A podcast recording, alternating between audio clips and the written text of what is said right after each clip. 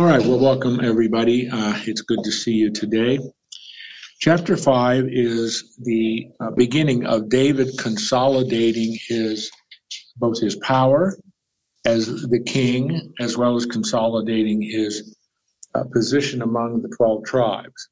What is really important about that is that you have to remember this that during Saul's reign, Judah got preference. Judah and Benjamin got preference, and the rest of the tribes didn't. And so there's already a, a division that is growing. David is going to try to unify that, and he will achieve that for a period of time. And so what is important in verse in verse six is part of that. I'll get to that in just a minute. I I believe we did cover the first five verses. So let me just read them again. It just kind of remind you of where we are. Uh, the year is 1004, 1004 BC. If you're interested in chronology, if you're interested in dates, I am as an historian. So I always try to, when we know something for certain, I try to share that.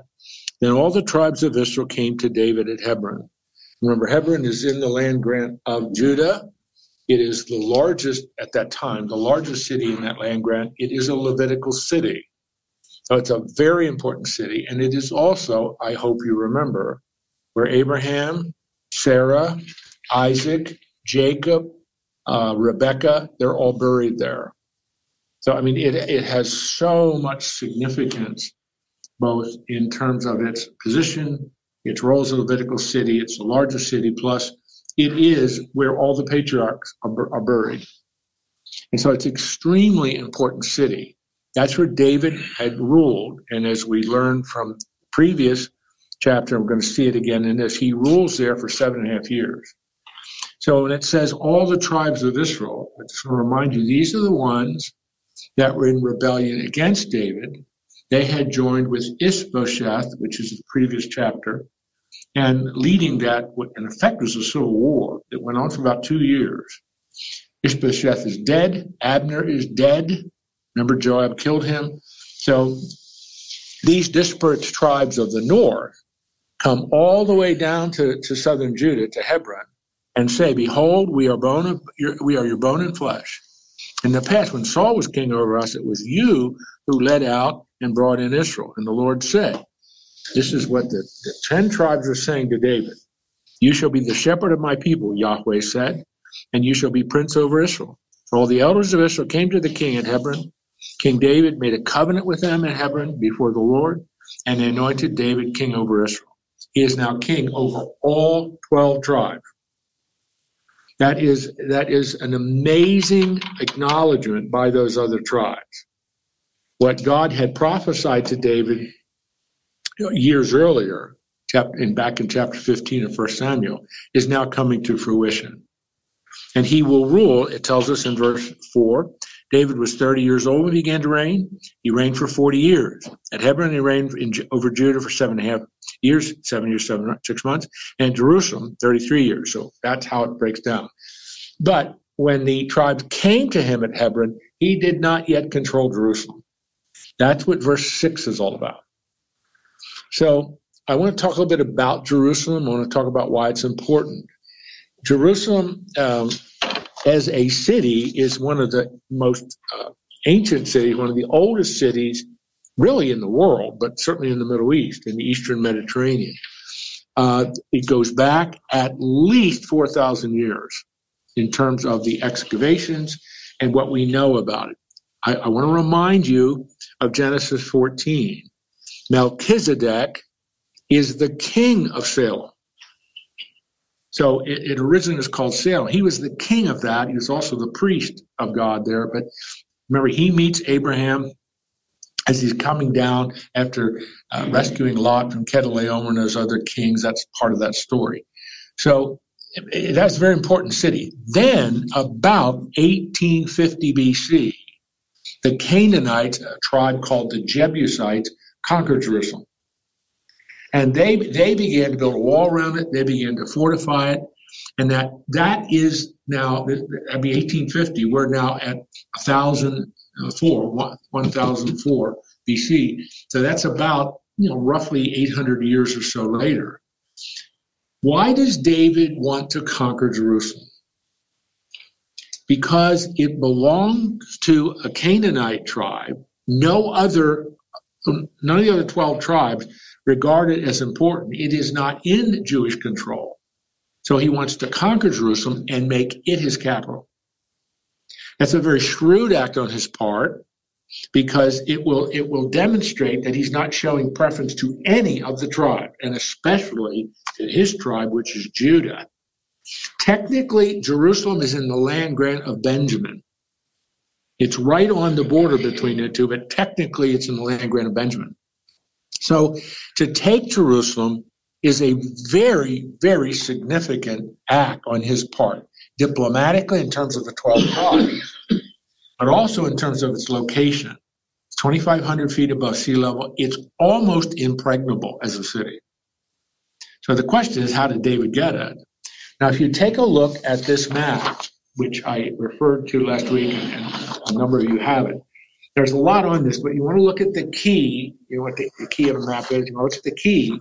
What I want to draw your attention to is number six and number seven. Number six, and you have to look over there's it's like two gates there. That is the entrance to the Gihon Spring. This is what made Jerusalem so important.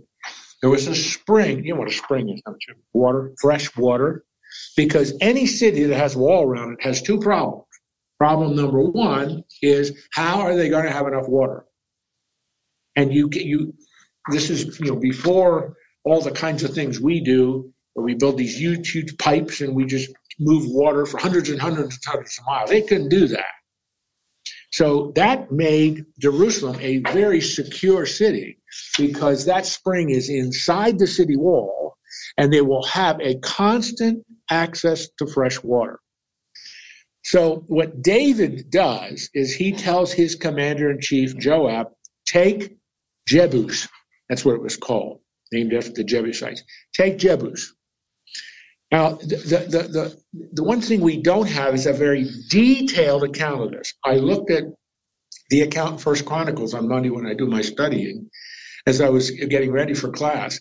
And the, the Chronicles account doesn't tell us very much more than the Second Samuel account does.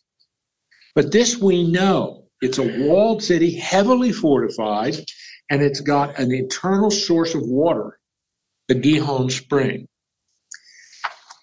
But Joab discovers something that Gihon Spring has an outsource. If they can get to that outsource, they can go inside the tunnel and climb up up the tunnel, and they'll be inside the city. They don't have to. They don't have to knock the walls down. They don't have to lay siege to it. They can conquer the city from inside. It's like in, in if you've ever read the Iliad, it's like the Trojan War when they make that gift to the Trojans and it's a horse, and what's in the horse? A whole bunch of Greek soldiers. you know that story. Well, this is not exactly, but it's how it's an amazing story. And if you ever go to Jerusalem, it depends on your guide and it depends on the time you have, you can go down, you can see where the Gihon Spring is, and you can see some of the tunnels. When I lead tours, we walk Hezekiah's tunnel, which is the tunnel that King Hezekiah built when Sennacherib was laying siege to his city, which is another story. So this is just an incredible, an incredible fortified city. So what happens in verse six is the author of Second Samuel tells us the story of how David, and really his commander in chief, Joab, took the city. Look at verse six. And the king and his men went to Jerusalem against the Jebusites. I already told you in 1850 BC, the Jebusites conquered Jerusalem and made it a Canaanite city. The inhabitants, this is really interesting, the inhabitants of the land who said to David, You will not come in here, but the blind and the lame will ward you off, thinking David cannot come here. What does that mean when they say to Joab and his armies, and David and his armies, You will not come in here. The blind and the lame will ward you off. They're taunting David. In effect, what they're saying, our city is impregnable. You will never conquer Jerusalem, or Jebus, as it was called at that time. Thinking David cannot come. No, since they took it in 1850 BC, no other, there's been no other successful conquest of Jerusalem or Jebus at that time. Nevertheless, verse 7, David took the stronghold of Zion, that is the city of David. Now, what the author is doing is the author is using the names that David will use when he conquers the city. It's going to become Zion, and it's going to become the city of David. And throughout the Bible, yeah, I'm, I'm going to draw back on that, but I won't. Throughout the Bible, next to Jerusalem as the name, the most common reference to this city is Zion, Z I O N, and it's this, and it, there is no question about this. Jerusalem, in the eyes of God, is the most important city on planet Earth. Would that be one of the reasons why there's so much controversy over Jerusalem? Could that possibly be the reason? What other being in the universe does not want Jerusalem to be an important city to God, want to do everything he can to rip it apart and destroy it and have it be in constant upheaval? Satan. Satan means adversary, the adversary of God. And so, I mean, I've studied this from a lot of different vantage points over, over the, the course of my life. But Jerusalem is a city that has been invaded and laid siege to at least 40 times. It has completely conquered and burned to the ground twice. It's been rebuilt and rebuilt and rebuilt and rebuilt and rebuilt. The city of Jerusalem today, if you ever go there, is a very large city, particularly the west they've developed. It's the modern city of Jerusalem. But the old, they call it the old city, still has the wall that Suleiman the Magnificent built around it in, the 16th century, the 1500s. That's the wall that goes around Jerusalem today if you ever go there. And it, within the old city, that's within that wall, it's not really that large, is where you see all of the historic places associated with Jesus you know, where, where he went on trial.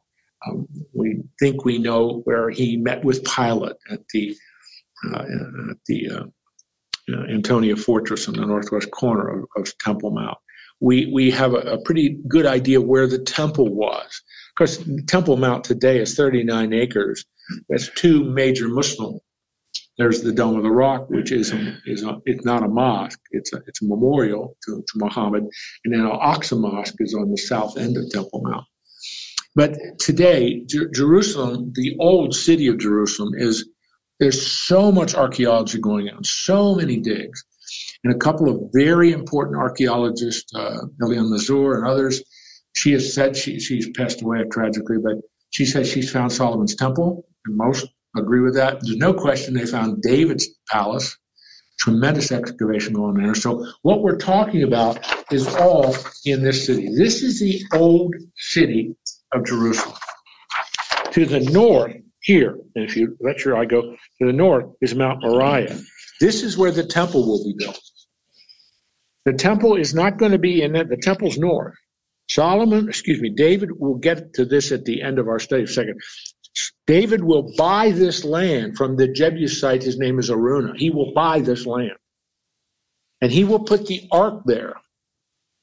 And he will say, I want to build the temple. But in chapter 7, God's going to say to him, No, you're not going to build the temple. Your son will build the temple. We're coming up to that next week. So I want you to get the geography. This is a very small area, actually. And that this whole area today, this whole area today is being is being excavated. They found the pool of Siloam, which is down here, which is not an, an Old Testament place, it's a New Testament place, but they found that tremendous to see that. I've been there several times. So this whole area is is just is bubbling with all kind, kind of archaeological finds. Almost every year they find something significant uh, in this area. It's just it's incredibly important, but it's really very small compared to other areas in the ancient world at this time. But David conquers it. So, verse 8 then continues, and David said on that day, Whoever would strike the Jebusites, let him get up the water shaft to attack the lame and the blind, who are hated by David's soul. Therefore it was said, The blind and the lame shall not come into the house. So David took. Now, again, this is this is frustratingly too short. I wish we had a very detailed account of how Joab did this. But we know this because we know what the shaft looks like. We know what the Gihon spring looked like. We know what they did. It just doesn't give us the specific account. But Joab and his men climbed up the shaft into the city itself and conquered it from inside. And so David, and that's what it's telling us, David made it his capital. Verse 9 David lived in the stronghold, called it the city of David. And he built the city all around from the Millo inward. Millo, is a reference to the terraced because this is on a hill, and you know, even today when we build, you build, you build terraces. You have like retaining walls. And the retaining wall, if you go there today, the number five, you look at number five, and you can see that today. That is very visible. That is a retaining wall, wall that the Jebusites built in 1800 BC. I mean, it's remarkable how much of this still can be seen today in 2024. And David conquered it, and David made all of this. He fortified the city, he built these terraces, and people began to live in the city. I mean, when I say people, I mean Jewish people began to live in the city.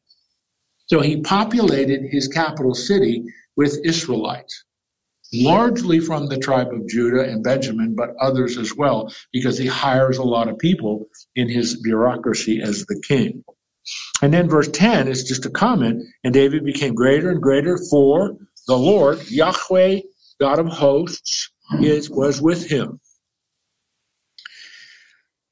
So it's, it's a statement of the importance of David taking Jerusalem, making it his capital city, the city of David, and how the Lord is blessing what he's doing. And so Jerusalem now becomes, and I have that in the introductory paragraph that I wrote there in our notes on 2 Samuel. This is diplomatically, militarily, and in terms of the, the unity of the tribes, the most important thing he could do. Because what he's going to do next is he's going to bring the ark there. Because at this point in time, the ark isn't in Jerusalem. The ark isn't in Hebron. You might remember the ark is in Kiriath Jearim, about 12 miles outside, roughly to the west of Jerusalem. We'll get to that in a minute as well. It, it, seems like to me that, you know, in, in chapter 5, verse 6, the taunt here, um, there are Satan's people who work for Satan. There, there are what was that? There are Satan's people who work for Satan, and those of God who work for God. And that's as current as it is today. Well, of course, yep, absolutely. We see Hezbollah and different issues uh, that are taking place. Yeah. And they are very sincere, very dedicated on both sides. And so this is this is contemporary, I think. Well, you're you're seeing this area, this real estate on planet Earth is the most controversial real estate on planet Earth. And it's the most controversial place of real estate on planet Earth because God considers it the most important city. His son will rule from Jerusalem for a thousand years. When Jesus returns in Revelation 19, he returns to Jerusalem, the Mount of Olives. He's going to set up his kingdom there. Jerusalem is the most important city in the world from God's perspective.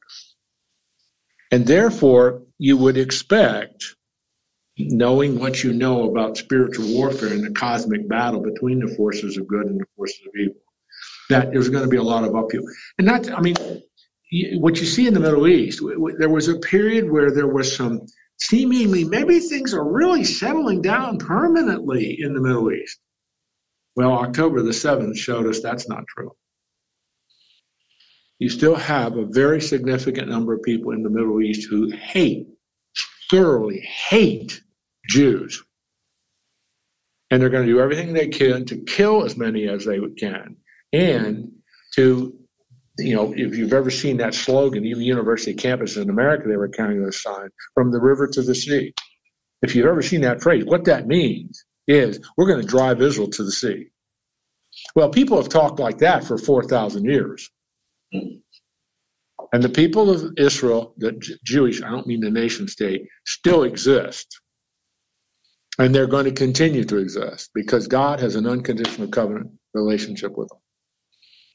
Can, can you uh, give us the sequence of end times again, like this happens, this happens, and this happens, which you've done before, and it's been some time, but uh, those questions sometimes pop up. And how would you sequence those? As simply as I can put it without going on a long bunny trail, the next event on God's program is Jesus coming for his church. That event is called the rapture. The most detailed account of that is in 1 Thessalonians 4 13 through 18. Now, there's controversy where to put the rapture. We've disagreed that for hundreds and hundreds of years, but that then following that is a period of seven years, I, I believe it, pre-trib. So, but anyway, there's a period called seven years, Daniel's 70th week. Jesus calls it the tribulation. It's a period of intense suffering, and that's recorded for us from Revelation 6 through Revelation 18. Do people come to know Christ during that? Oh, absolutely. And the main witness of the 144,000, Revelation 7. Then, following that period of that Daniel 70th week, that seven year period, is the second coming of Christ to earth. Rapture is he comes in the air. The second coming, he comes to earth. He comes to the Mount of Olives. There are a number of references in the Bible that tell us that. And he's going to march north to the Jezreel Valley at the campaign of Armageddon, destroy his enemies, throw the uh, Antichrist and the false prophet into the lake of fire, and bind Satan for a thousand years. Revelation chapter 20, six times a thousand years is mentioned. And that is call it, that's why we call it the millennium. Millennium is Latin for a thousand, a thousand years. Christ will rule. The millennial kingdom of Christ is fulfilling the Abrahamic and Davidic covenants. Uh, there's just so much going on during that time. There's a great deal of, of detail in Isaiah and many others about what the kingdom is going to look like. Jesus will rule from Jerusalem, Zechariah 14 says, for a thousand years. At the end of that thousand year period, Satan will be released, will organize a final rebellion, and will be instantly crushed. And he then will be thrown into the lake of fire. And then Jesus delivers up the kingdom to his father. You have the great white throne judgment, which is not for believers. The great white throne judgment is where the unregenerate, those who rejected God, God's grace for all time, are judged and cast into the lake of fire. The Bible tells us the lake of fire was created by God for Satan and his, and his angels. But all of those who reject the grace of God also end up in the lake of fire. Then, with that judgment completed, then the eternal state, or what Revelation 21 and 22 call the new heaven and the new earth begins. And that's sort of, an, I'm going to preach on that this coming Sunday in the last series of five messages on heaven that I And did. then mention. the last, the new heaven and the new earth, where is is that on earth? It's not here yet. But it's a new heaven and new. Earth. The Greek word for new is kaine. It's not ex nihilo. God will recreate everything. So it'll be heavens and earth. We will live on earth. Uh, It showed how, in other words, what was lost in Adam will be restored. Uh, the, the, the new earth is going to be a renewed, regenerated earth without sin, without the curse, without evil, and all who populate earth and uh, and so on uh, will be in resurrected, glorified bodies uh, forever in fellowship with God. Sort of exciting, but I know we don't excite about biblical truth. I have a question regarding the the scripture we are studying. And uh, it seems like the Mount Moriah and the whole area where the temple resides now or or Was it- was was right yeah. at some point was not part of even of Jerusalem, and there was an expansion during the time of David to include that area, right? Well, what I, I'm not sure I would completely agree with that in, in terms of the ancient boundary of Jerusalem, but it's like any city, you keep expanding its boundaries. So David buys the land of Mount Moriah from Araunah the Jebusite. He buys it, makes it a part of his city. But it, it it seems like this is the kind of the birth of the importance of Jerusalem or Mount Moriah and so forth. But I understand that also has been of a high significance even before David, during the time of Abraham. Oh yeah, oh yeah, yeah. Am I right? yeah. Am I- am Well, this, I mean, it wasn't called Jerusalem at that time. It was called Salem. Okay. I mean, you know, the, the name Jerusalem has its origins here with with David and so on. But uh, in terms of the importance of this block of land to God, it's at the time of Abraham because that's when Mount Abraham is instructed by God to offer Isaac on Mount Moriah. When I just showed you on the map where Moriah is, it's north of the city. But David buys it, makes it a part of his city. So this is a time when Jerusalem became Jerusalem the way that we Jerusalem, the way we understand Jerusalem. Into, into a city and a structure and a location. And That's right. Jerusalem, the way we understand it in prophetic scripture, this is its origin. This is the origin. That's why it's associated, it's always associated, Jerusalem as a city, the way we understand it, is buying a Mount Moriah and all that, is associated with David setting up the kingdom, David's kingdom, and makes Jerusalem its capital. And so, who is the greater son of David? Jesus Christ, who will and does, that's whole argument of the first 10 chapters of the Gospel of Matthew, has the right to claim the throne of David. He has the right to rule over God's world, his father's rule from Jerusalem. But before that, it was like a holy area, but a barren area. well, I'm not sure it wasn't completely barren, but it, it wasn't, it's not densely populated. This little area that I'm showing on this map, this is what the Jebusites inhabited. But it, it, it gets much, much, much larger. And then under Solomon's reign, it even gets larger. and Hezekiah's reign, it even gets larger. But the, the Jerusalem that we think of in terms of prophetic scripture, in terms of its name and its boundaries, is associated with David. It starts with David. All right, now look what else David does in verse 11. And Hiram, the king of Tyre, and Tyre, you can see it on, uh, yeah, I think you can, on the map that's on page 14. Uh, Tyre is way up north. It's what is an area called Phoenicia. So Hiram is not an Israelite. He is the king of the northern kingdom of Phoenicia of Tyre. Sent messengers to David and cedar trees, also carpenters and masons who built David a house. This is building the palace. We have found that palace. Eilat Mazar has been excavating that area. And again, if you ever go to Jerusalem, go to Israel, they will show you that area where this excavation continues to go on. David knew, this is quite an important sentence, David knew that Yahweh had established him king over Israel, and that he had exalted his kingdom for the sake of his people Israel. David, all that God had promised to David back when he was a teenager, when he had been anointed king by Samuel and so on, is now brought to fruition. It's happened. You know, approximately um, uh, 15 years later. David is 30 years old. Then we have this curious, little bit disturbing cluster of verses. And David took more concubines and wives from Jerusalem after he came from Hebron, and more sons and daughters were born to David. And these are the names of those who were born to him in Jerusalem Shammua, Shobab, Nathan. Nathan is listed in the genealogies of Jesus. In the genealogy, Nathan is in the genealogy of Jesus. Solomon, you know who he is. Solomon is the son of Bathsheba. See, we don't know any of this yet because it's coming, but it's just telling us fact. Bar, Elisha, Nepheg, Japhia, Elishama, Eli, Elida, and Eliphelet.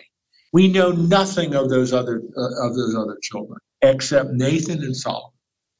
Now, I want to make a, a comment here because you read this. This is a little bit disturbing because what is David violating? The creation ordinance of God. He's violating Genesis 2. This is a willful, defiant, disobedient act on David's part. He has many, many wives. Because, and this is the point, David is acting like a typical ancient Near Eastern king. Every ancient Near Eastern king at this time, and hundreds and hundreds of years before, and hundreds and hundreds of years after, They had a harem. Is that a new word to you? They had a harem. So David, all David is doing is acting like any other ancient Near Eastern king. He's unified his country. He's set up a capital. He's neutralized most of his enemies. So now what does he do? He builds his harem. The other interesting thing about this is at this point, the Bible makes no ethical evaluation of what David has done. But what you will see in the rest of the narrative of David's life is a thoroughly dysfunctional family. Because his one son, Amnon, will rape one of David's daughters to another woman, her name is Tamar, and Absalom will wait. Okay, dad, what are you going to do about this? Your son raped my sister. What are you going to do about it? What did David do? Nothing. So, what does Absalom do? If you are not going to do what you should do as my dad and as the king of this country, you're not going to do anything to Amnon. I'll do something. So he has him murdered. And then what happens is a whole sequence of events which leads to a civil war between the forces of Absalom, the son of David, and David. So all the Bible is the same thing that you see with Jacob. It's the same thing you see with Abraham. God tells Abraham, Sarah is going to have a child. They wait 25 years for Isaac, but midway through that waiting period, she's getting frustrated. She's getting impatient. So what does she do? Abraham, this typical ancient Near Eastern action. Uh, I'm barren. I'm not going to have any kids. Take my servant, impregnate her. That will be our son. And who's the son born? Ishmael, which is the origin of the Middle Eastern problems today. So the Bible, it's really the Bible gives you the standard in the creation ordinance of God and makes it clear in the law, the moral law of God, thou shalt not commit adultery, etc. But what you see is all of these people violating all of this. And God just says, well, I gave you the standard. I gave you the ethical, the ethical uh, standard to follow. I made it clear as a part of my moral law, but I'm also showing if you don't follow it, these are going to be the consequences. And figure after figure, leader after leader, king after king doesn't follow it, you see disaster. Jim, don't you think it's good to be accountable to somebody? I mean, if, if he had someone that had enough, whatever, to step up and say, David, this is wrong. And as a friend who, who loved him, cared about him, I mean, we talk about accountability to brothers in Christ. We see a brother, it's charitable, it's, it's grace to go to that person and talk to them. So David will have two men that will start to talk to him the prophet Gad and the prophet Nathan they will be his accountability partners, so to speak. But in both cases, it's after he did some egregious evil, and they'll call him back. All right, now I, again, I, I didn't want to belabor that, but it's, it's just now, at this point, verse 13 to, to verse 16, David is acting like any other ancient Eastern king. The Bible makes no ethical evaluation of this at this point. But the rest of the narrative about David is going to show you what happens in his family. It's, terrible. it's terrible. And it's just, uh, if you don't follow God's perfect will, you don't follow God's standard, and don't emulate his virtues and his values, you will then have to live with the consequences. And that's the tragedy of so many of these figures. All right. Now, I, I hope we, we might come back to this again, but do you have any questions about this map of Jerusalem as it looked at the time of David when he took it? Uh, we won't go any further than this. If we're going to get into the First and Second Kings, I would show you some some images of what this Temple Solomon builds might will build might look like. It's incredible, but that's beyond what we're doing here. So, no questions about that. All right. That means you totally understand. So if he gives you a blank map next week, you'll be able to fill it. Okay? All right, now verse 17 then, um, it's, it's kind of a, a summary here, but I want you to notice a couple of things. When the Philistines heard that David had been anointed king over Israel, all the Philistines went up to search for David. David heard of it and went down to the stronghold. Now that the Hebrew word for stronghold is Masada. That's the Hebrew for stronghold. Stronghold. Now, does that mean that David went down to the Masada along the west side of this Dead Sea? It might mean that. Because actually, as the crow flies, it isn't that far to go from Jerusalem down to Masada. It isn't that far, really. If you're going from 2,500 feet above sea level to, to 900 feet below sea level. So it's quite a, but it isn't really that far in a straight line distance. But anyway, so it, it would seem as if that David is now in a defensive mode because the Philistines have invaded this area of Judah. So, verse 18 Now the Philistines had come and spread out in the valley of Rephaim. Now, that's that's four miles southwest of Jerusalem. And if you look on this map, it's on page 14. You have to look hard, but you can see it. You've got the Valley of Rephaim. It's southwest of Jerusalem. So what? It's a valley. What you have in this part of Judah, it's mountains and valleys. So the Philistines are in this valley. Apparently, they're going to lay siege to Jerusalem. So what does David do? It tells us in verse 19, and David inquired of the Lord as he had been doing now the last couple of chapters. Shall I go up against the Philistines? Will you give them into my hand? And the Lord said, Go up, for I will certainly give the Philistines into your hand. And David came to Baal Perazim. David defeated them there. And he said, The Lord has burst through my enemies before me like a bursting flood.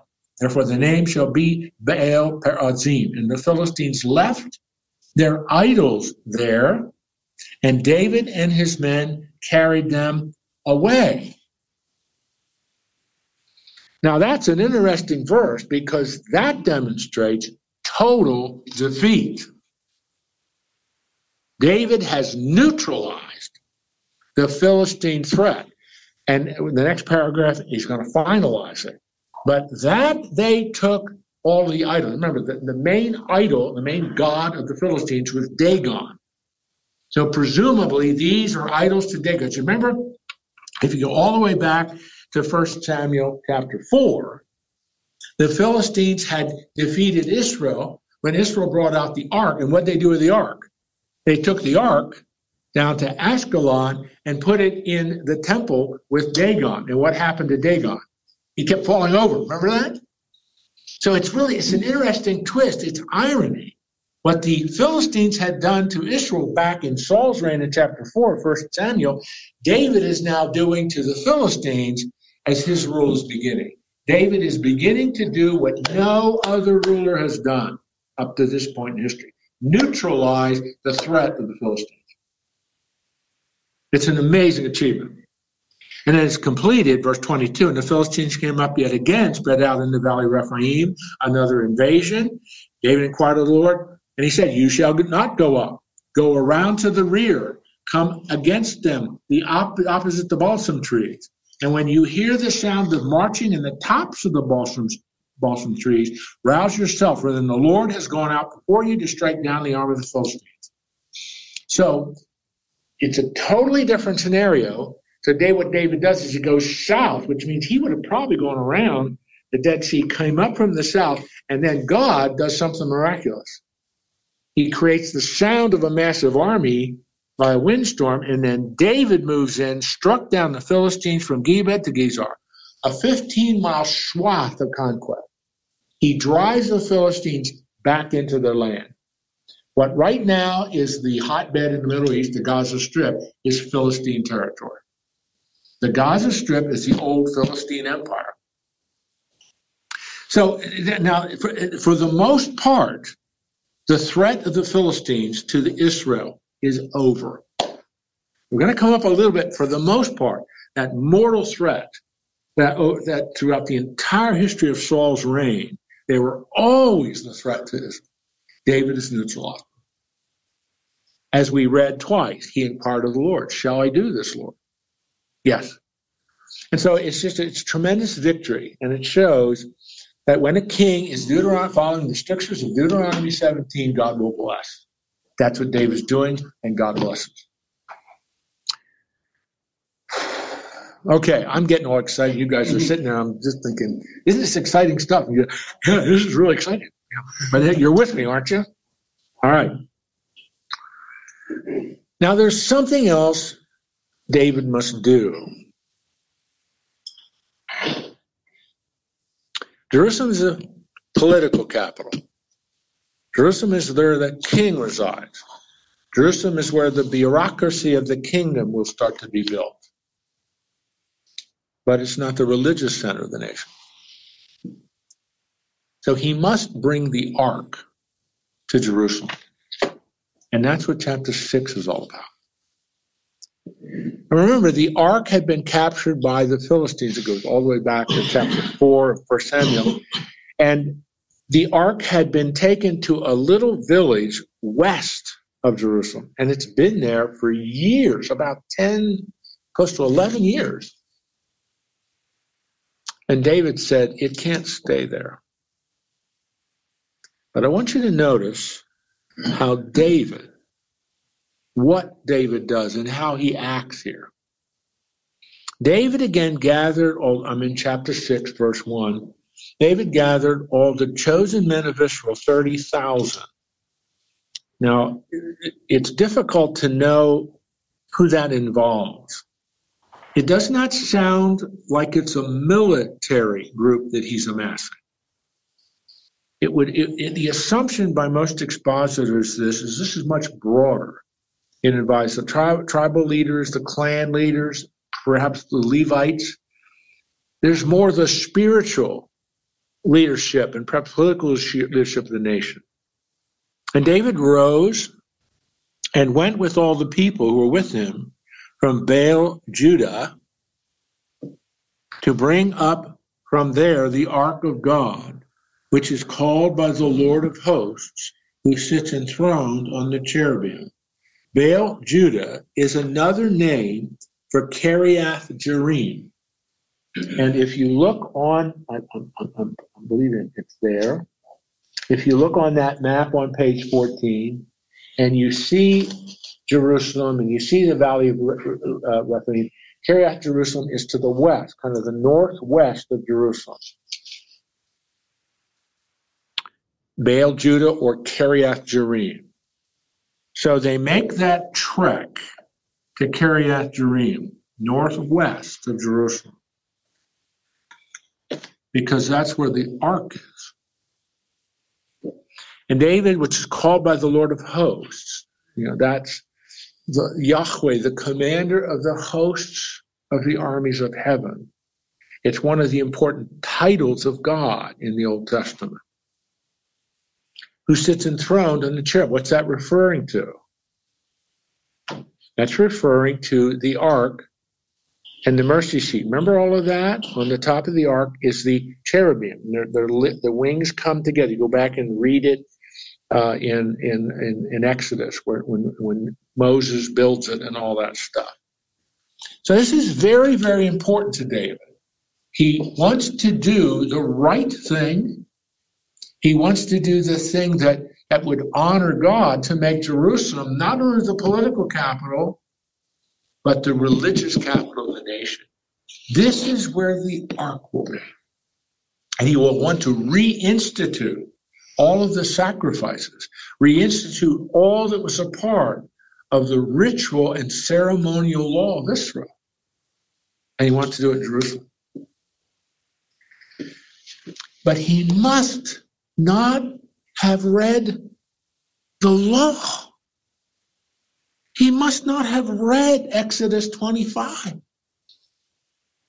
He must have been presumptuous. All I have to do is to get the ark to Jerusalem. It doesn't matter how I get the ark to Jerusalem. Oh, in God's eyes, it does matter how you get the ark to Jerusalem. Notice the language of verse 3. And they carried the ark of God on a new cart.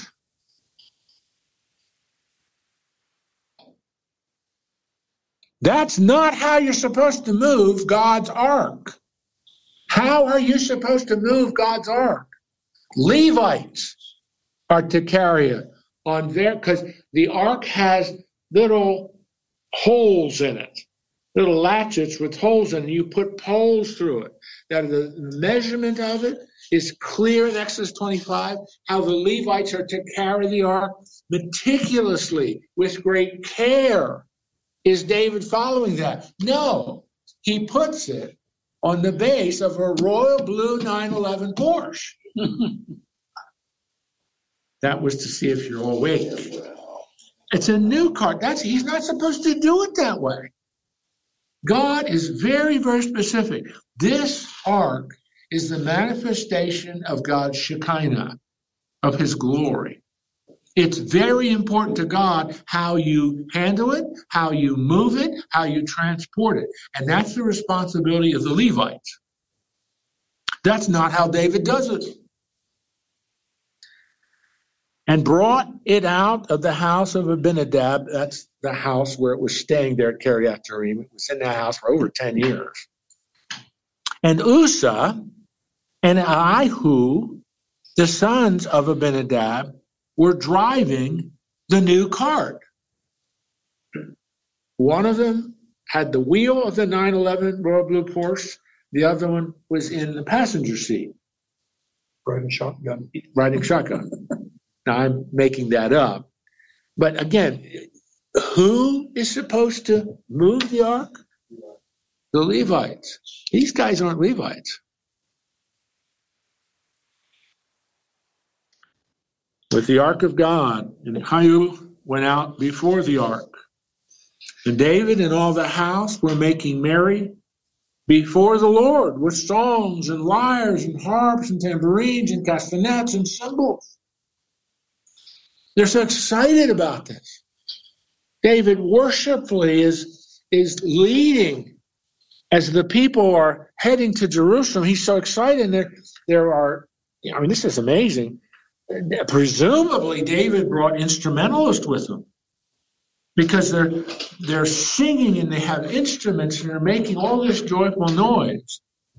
In verse six, and when they came to the threshing floor of Nacon, Uzzah put out his hand to the ark of God, took hold of it, for the oxen stumbled.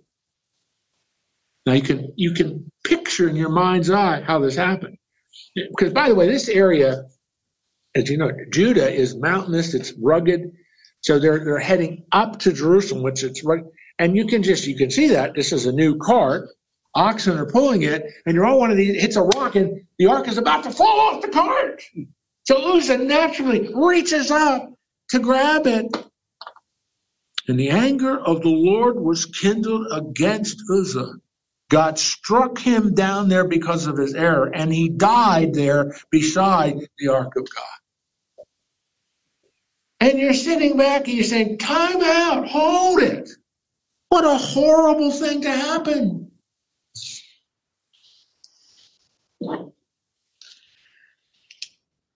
The error that's mentioned, I read from the ESV translation, the error that they mention in the middle of verse 7 is the error of not following God's direction how to transport the ark. And you're thinking as an American, and your immediate response is, that's not fair. It didn't cost a thousand dollars. Yeah, right. I mean, you just, you just viscerally and instinctively we say, Lord, that's not fair. That's how could you possibly do that? David was acting presumptuously. And for some reason, and the scriptures are not clear, for some reason, either David did not remember it, David didn't read it, David didn't ask it, hey, what does the law say about moving the ark? None of that happened. So David's going to do it his way. And poor Uzzah. And David was angry in verse 8 because the Lord had burst forth against Uzzah. And he names that place Perez Uzzah. David was afraid of the Lord that day. And he said, How can the ark of the Lord come to me? So David was not willing to take the ark of the Lord into the city of David.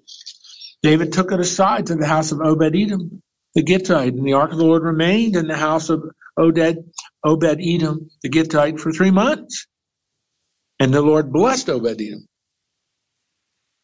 So now David, he's sort of paralyzed. He doesn't know what to do.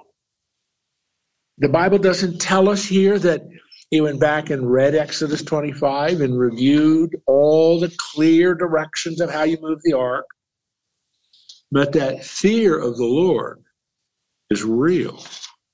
He saw the anger of God manifested because you did not follow my direction on how to move the ark, which is the manifestation of my Shekinah which is the center of everything that this covenant means.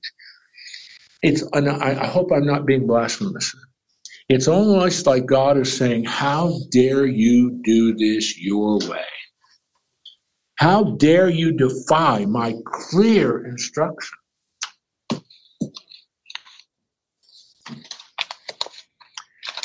All right, we have five minutes. Let's see if we can do this.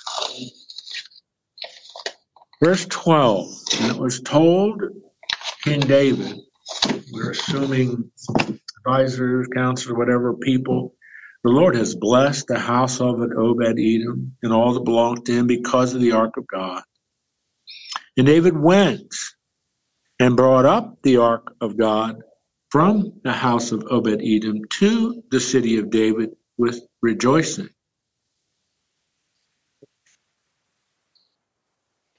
we have to infer that David got out his ESV study Bible, read Exodus 25, was reminded of how you're supposed to move the ark, the Levites and the poles and all that was a part of that. It's really in us. The Hebrew here is not quite clear. Verse 13 and when those who bore, bore the ark of the Lord had gone six steps, he sacrificed an ark and a fattened animal.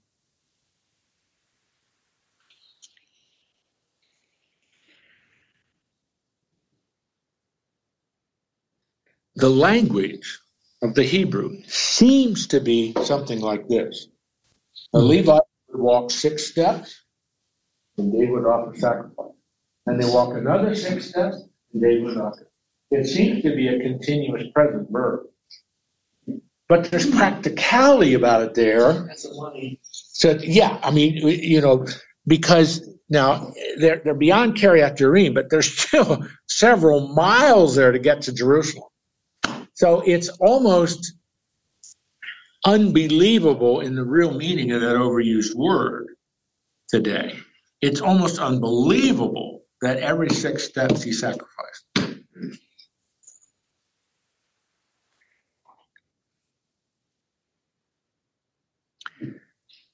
Perhaps the way to understand it is they took the sixth step to begin the journey, and God, excuse me, David sacrificed to the Lord. Lord, I'm going to do it the right way. Because if, if you go back to First Chronicles 15, it explains to us that David moved it the proper way. And he wants the Lord's blessing. Take six steps, we're going to do a sacrifice to the Lord. Or it could mean that every six steps they sacrifice. Jim, why didn't I go back to the Levites? What was the?